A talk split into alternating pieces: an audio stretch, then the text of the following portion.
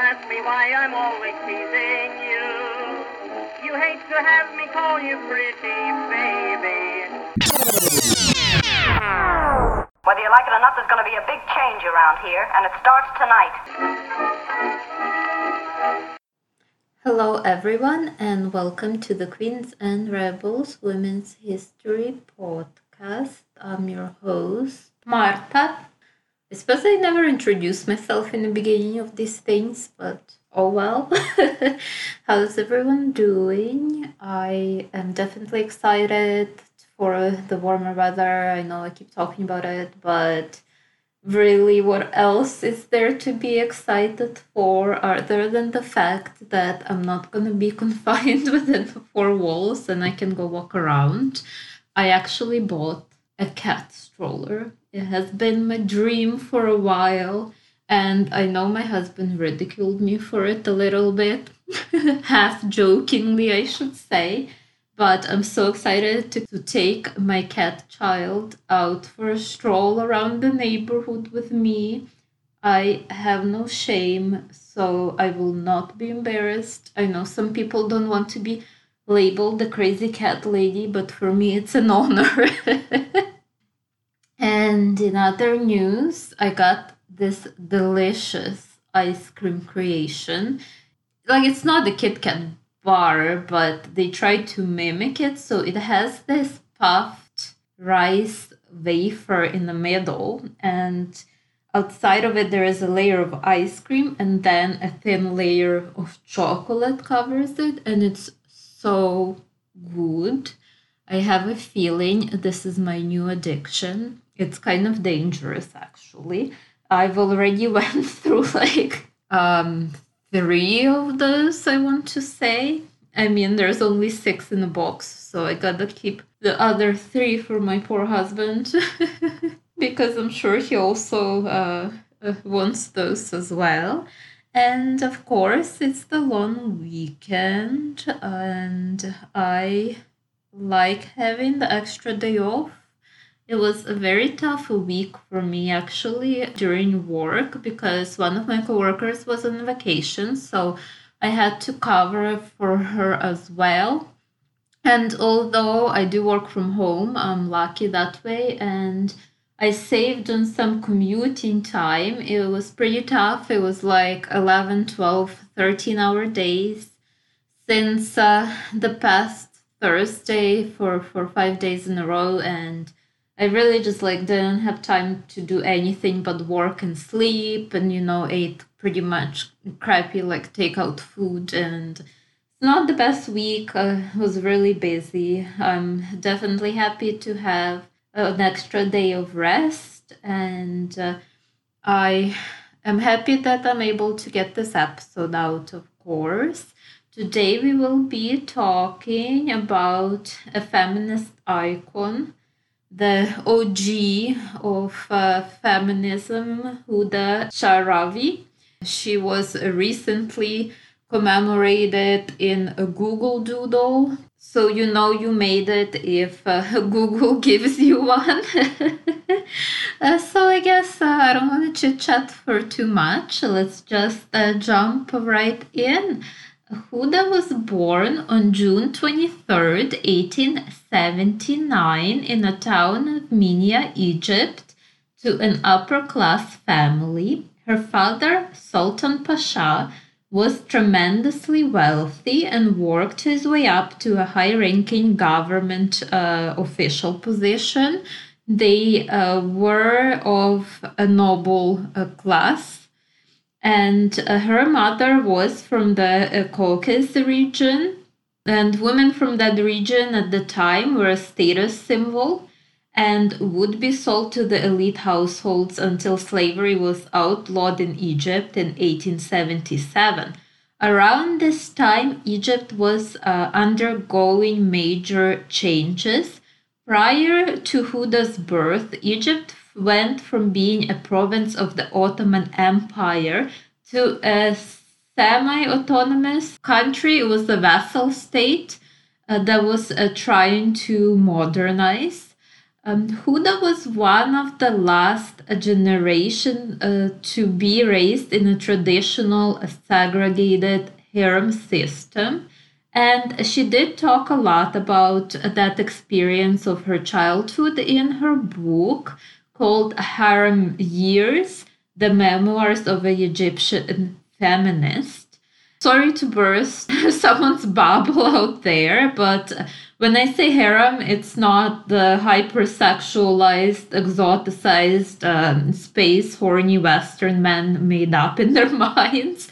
It was uh, very much uh, just a segregated living space for women. These uh, systems of female seclusion in, into the domestic space it was a, a status symbol uh, for the rich and the noble that a middle class also tried to emulate. The poor really couldn't afford to live in that kind of segregation.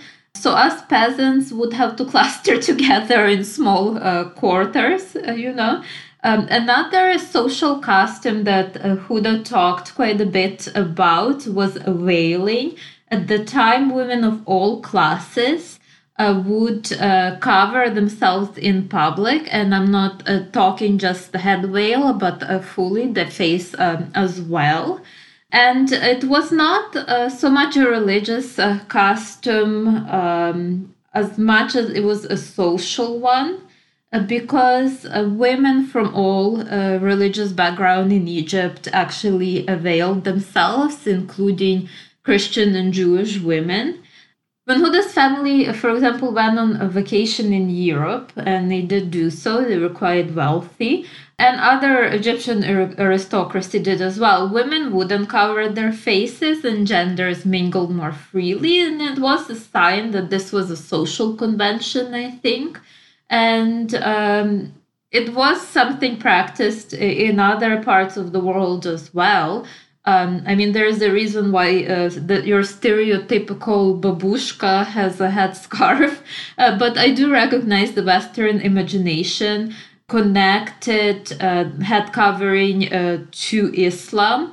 And some Western feminists uh, that uh, you know don't know squat about Islam like to chime in and say it's a symbol of oppression, and not just feminists. Actually, quite a lot of people do that. And of course, for some women, it could very much be a symbol of oppression. I don't imagine in Iran women have a lot of say over the matter. Uh, but again, uh, for a lot of women, it's a choice, it's a symbol of their identity. So, you know, let Islamic feminists speak for themselves and tell you what they think. So, that's what I have to say on the matter, I guess. Anyway, I'm, I'm starting to get off topic and I'm only like two sentences in. Uh, so uh, let's get back to, um, to Huda's life.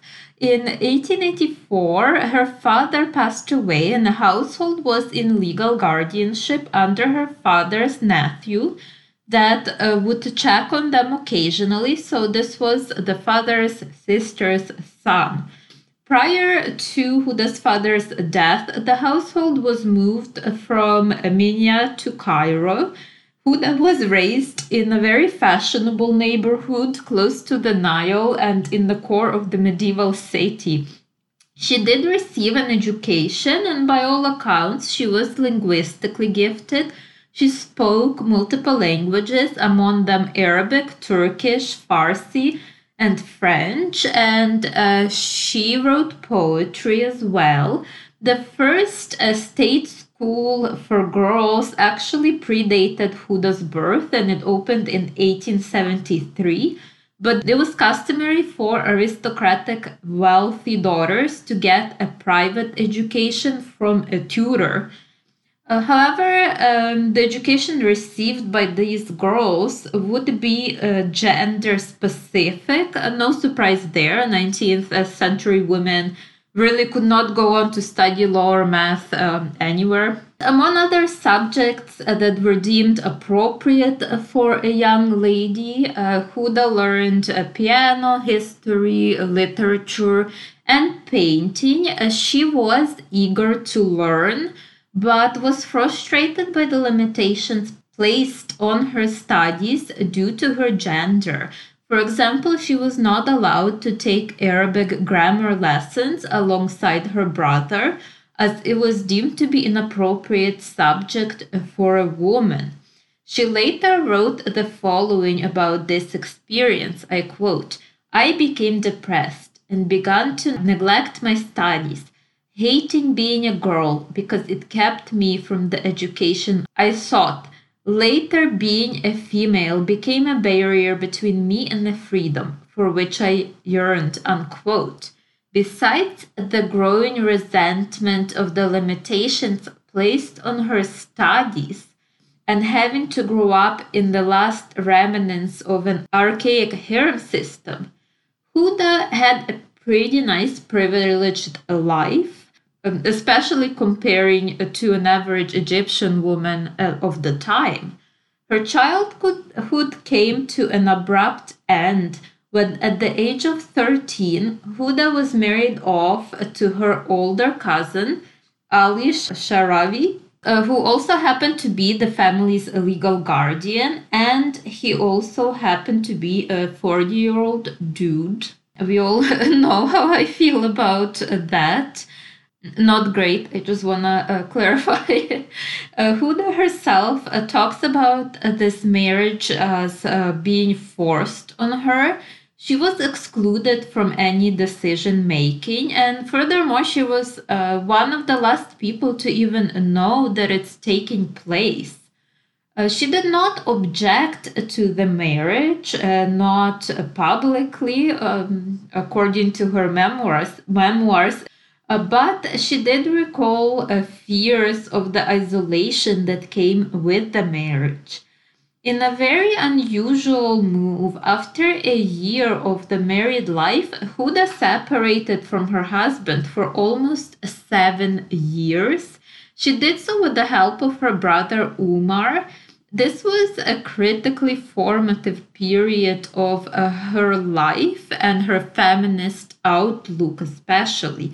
In the 19th century, the discussion about women's rights uh, was starting to seep into upper class discourse in Egypt.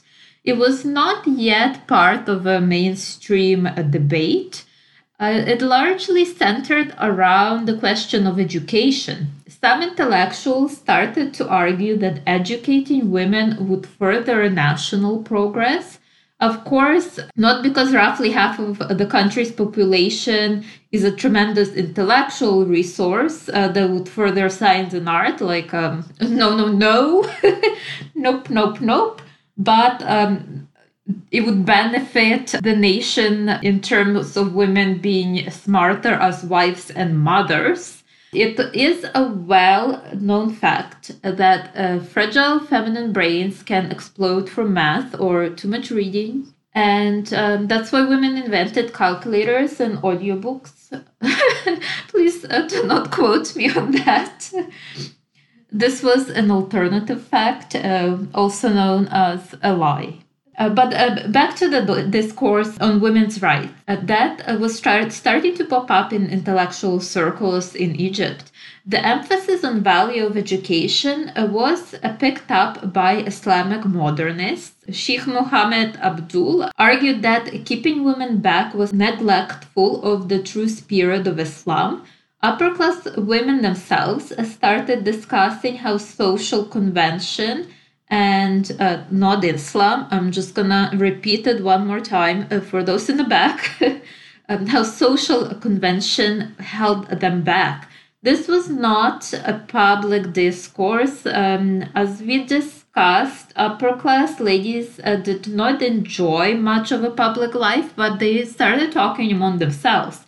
It would be actually middle class women that would make their voices publicly heard through journals published as early as 1829, and their writings were directed at other women. A lot of these writers were uh, products of previously introduced uh, public schools, actually. And in 1894, a, lo- a young lawyer, Marcus Fahmy, uh, printed a book called The Women in the East, in which he criticized the backwardness of Muslim and Christian Coptic organizations arguing that when women enjoyed more rights in ancient Egypt and early Islam, their civilization flourished. There was a few more examples of this type of literature being circulated, and some was read by women in harems, including Huda herself. But again, the circulation of this literature was limited. So Huda was not a stranger to feminist discourse, and she was conscious of unfair limitations applied, placed on her gender so during a separation from her husband, uh, she uh, did experience limited freedoms that uh, furthered her outlook. She was under the guardianship of her brother Umar, whom she was really fond of, often referring to him as her other half in her memoirs. Umar arranged an outing in an, on the Nile where Huda met Eugenie Lebrun, uh, Eugenie uh, would become an important figure in Huda's life. Uh, she was an older woman and uh, she held the first uh, salon uh, for women in Egypt, a place where they could gather and engage in intellectual discourse. As I mentioned, feminist discourse existed before Eugenie, but in her, Huda found a mentor Lebrun, despite being a French woman, distanced herself from the exoticized uh, Orientalist European discourse. Just like Huda, she argued against a full veiling, but concluded uh, patriarchal practices in Egypt were rooted in social customs and not Islam, which she considered to be freeing for women, actually. And uh, later, Sharawi wrote, I quote, I decided to attack the problem of backwardness of Egyptian women, demonstrating it arose from the persistence of certain social customs, but not from Islam, as many Europeans believe, unquote. Uh, she gives examples of the practice of gender segregation in that argument and argues that it was very much connected to social status, not a religion. At the age of 21, Huda did return to her married life, and in five years, she gave birth to two kids. But she did not retire from her feminist uh, pursuits by all accounts, uh, her husband was uh, generally supportive of that as well. She put on a series of feminist lectures for upper and middle class women, and in 1908, uh, Huda created the first philanthropic society for Egyptian women, giving women a space outside of the harem where they could engage in fundraising and diplomacy. She has also established a school and a dispensary, aka a clinic for women. So, uh, not the kind of dispensaries we have around these days. uh, don't get excited. Of course, it helped that all this was done under the patronage of uh, the royal family, and she did have a lot of uh, connections because of her upper class background. Egypt was undergo- undergoing a female intellectual awakening but it was mostly limited to upper class. The institution of the harem was in decline. Nationalist movement was on the rise, and female intellectuals could take their ideas publicly, combining feminism with nationalism. Women's first public protest took place on May 16, 1919, but it was limited to aristocracy the demonstra- demonstrations became more inclusive with time, and these demonstrations were connected to Egypt's nationalist struggle. It should also be said that the casualties of 1919 revolution came from working class other aristocracy, and these casualties did include women as well. Following the women's involvement in these protests, Huda co-created a WAFD Women's Central Committee Following the establishment of Egyptian nationalist WAFD party, this was a liberal party that supported the country's move to a constitutional monarchy and it advocated for Egyptian independence against a British involvement in the country and it did enjoy popular support. Under the umbrella of the party, the Women's Committee marked a huge turning point. It was the first time women could publicly engage in politics. Besides advocating for independence, the committee also started advocating for the average woman. Of course, Huda uh, Sha'rawi was uh, by no means a representative of an average woman. Um, it was, uh, ironically, her privilege that allowed her to speak about limitations, but it was also that privilege that placed a lot of those limitations on her but uh, she did attempt to include the average woman in her discourse. Uh, she did mature quite a bit with time, and early Egyptian feminists not only challenged a patriarchy but also class divisions as well.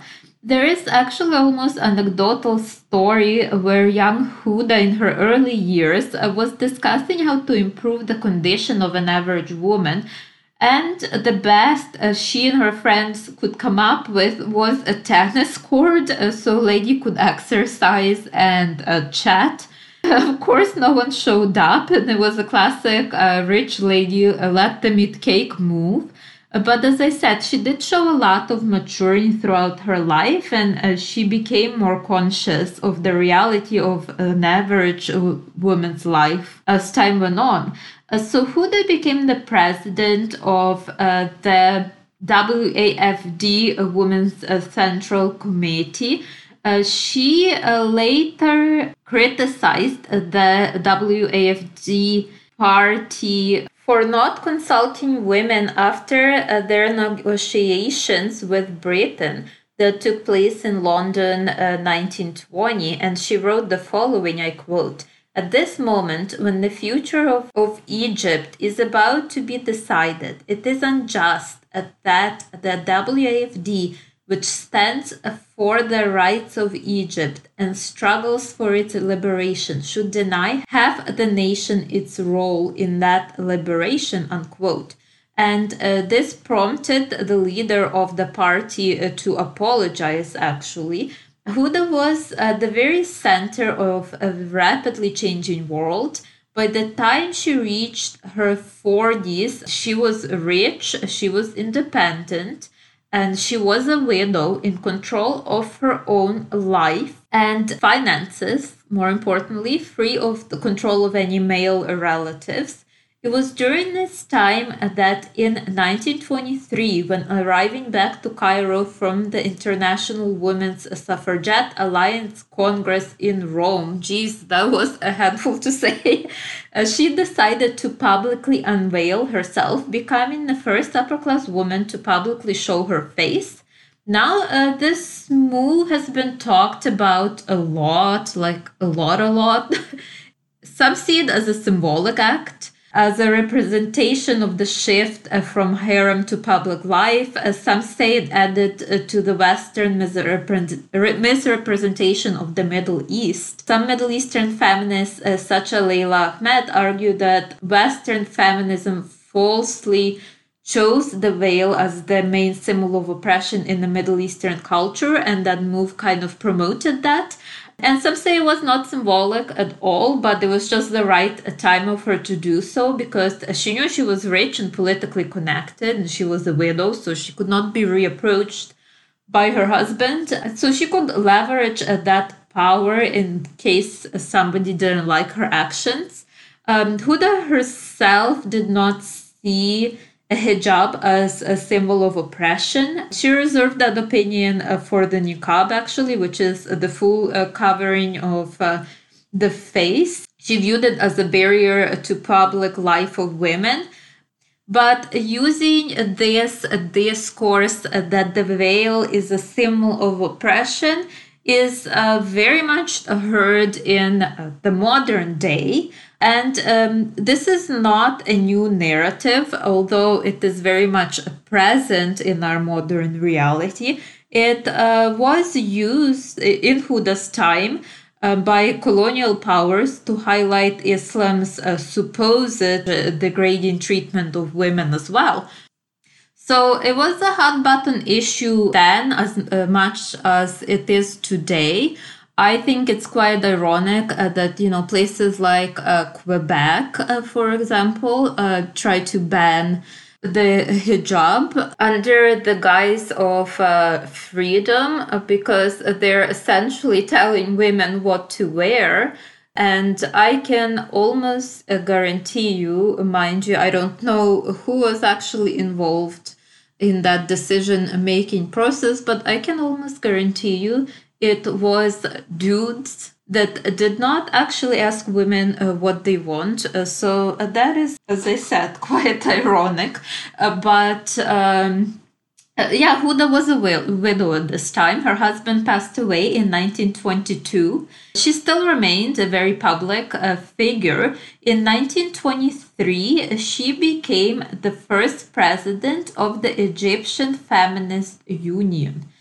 Uh, this was the same year that women were disappointed to learn that according to the electoral law of the nation that uh, they fought for, they could not participate in politics. Uh, more disappointing news followed in 1924 when most women, with an exception of few uh, prominent wives, could not participate in the official inauguration of the WAFD party Protests followed this news, and the disillusioned Huda resigned from the WAFD Women's Central Committee that same year.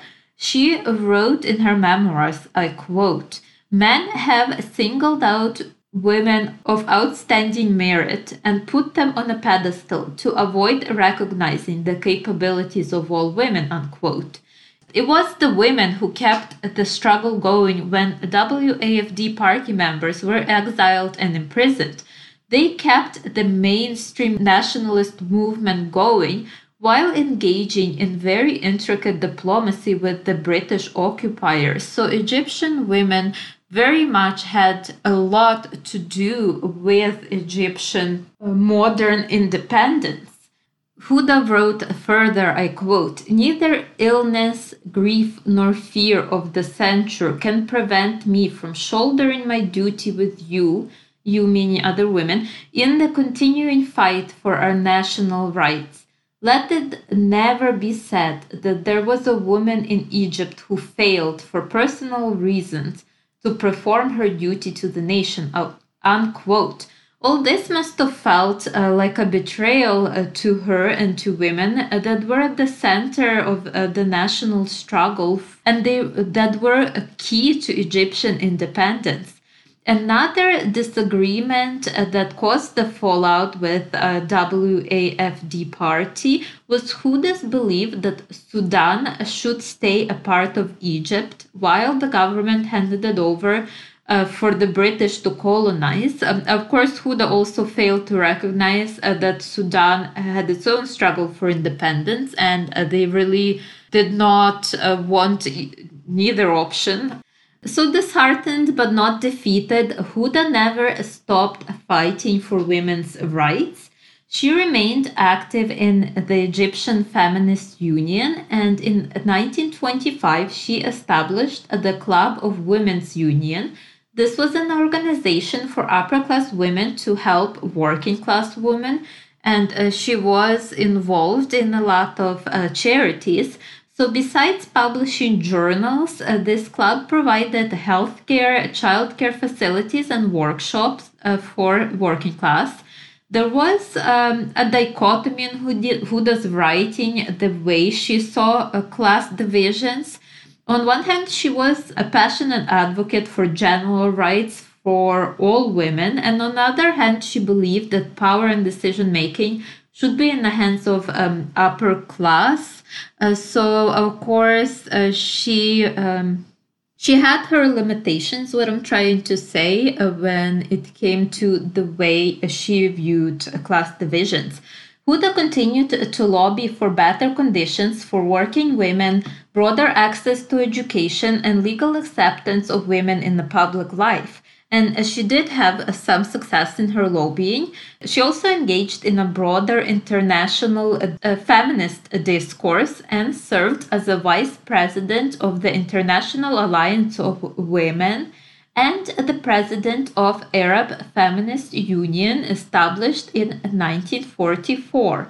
As a part of the global discourse, Huda helped to confront a bias that somehow women from the Middle East are backwards and feminists from that region did face that attitude from their Western counterparts. And these feminist activists had to carefully balance their ideas in front of their countrymen uh, because they could easily be criticized as a Western a colonial ideology. Uh, so they did have uh, that added uh, pressure on them that their Western counterparts really did not experience. It is partially why uh, Huda's feminism was so tightly wrapped up in the nationalist movement, so it could not be uh, criticized as carrying colonialist ideas.